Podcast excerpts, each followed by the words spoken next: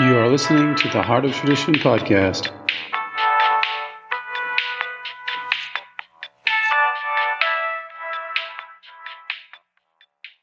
All right, a simple question hydrochloroquine or vaccines?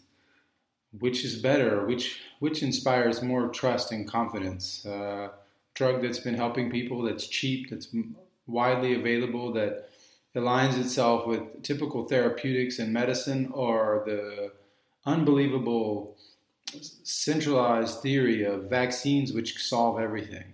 So vaccines don't solve hardly anything, and according to Rudolf Steiner, they're not even part of you know in some conditions they can help, but they're only one approach. We've made them into the only approach to heal anything, and it's, it's totally untrue. There's many different ways to do it, and this way is one of the worst ways, especially today when there's all this these adjuvants added to the, the, the, vaccine from aluminum to mercury on down to when they even when they remove those pro- products they wash them with those same products and hide the ingredients. So and all the animal proteins and egg and wheat globulins and just what are they trying to do in there? Make us allergic to everything?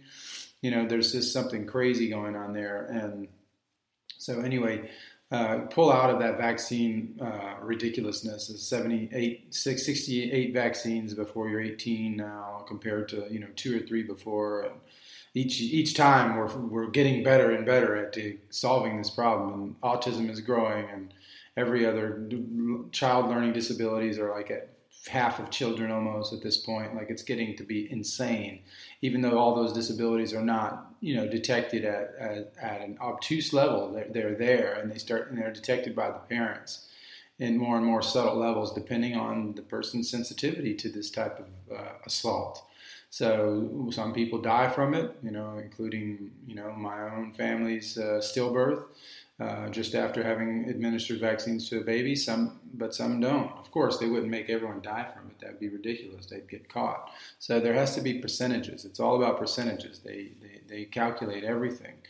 So these things have been weaponized. The, the, aluminum in the vaccine has been weaponized to to to stay at a macro level, meaning it's a large molecule of of, of um, aluminum, and so it cannot um, get out of the body very easily. There's a lot of a lot of work that has to be done to get these things out, including a lot of ammonium and different approaches in the body that the body has to use from dilation to ammonium to magnesium chelation and other things to get this stuff out, not to mention homeopathy and other uh, more, not spiritual medicine, but more. Um, more subtle effects that this has on the brain and the psyche and other things, behavioral and stuff like that. So, anyway, that's just a very simple question. Do you want to go with therapeutics, which work and which are, you know, I, I just saw a guy on, on, I think it was Fox News or something, I don't know.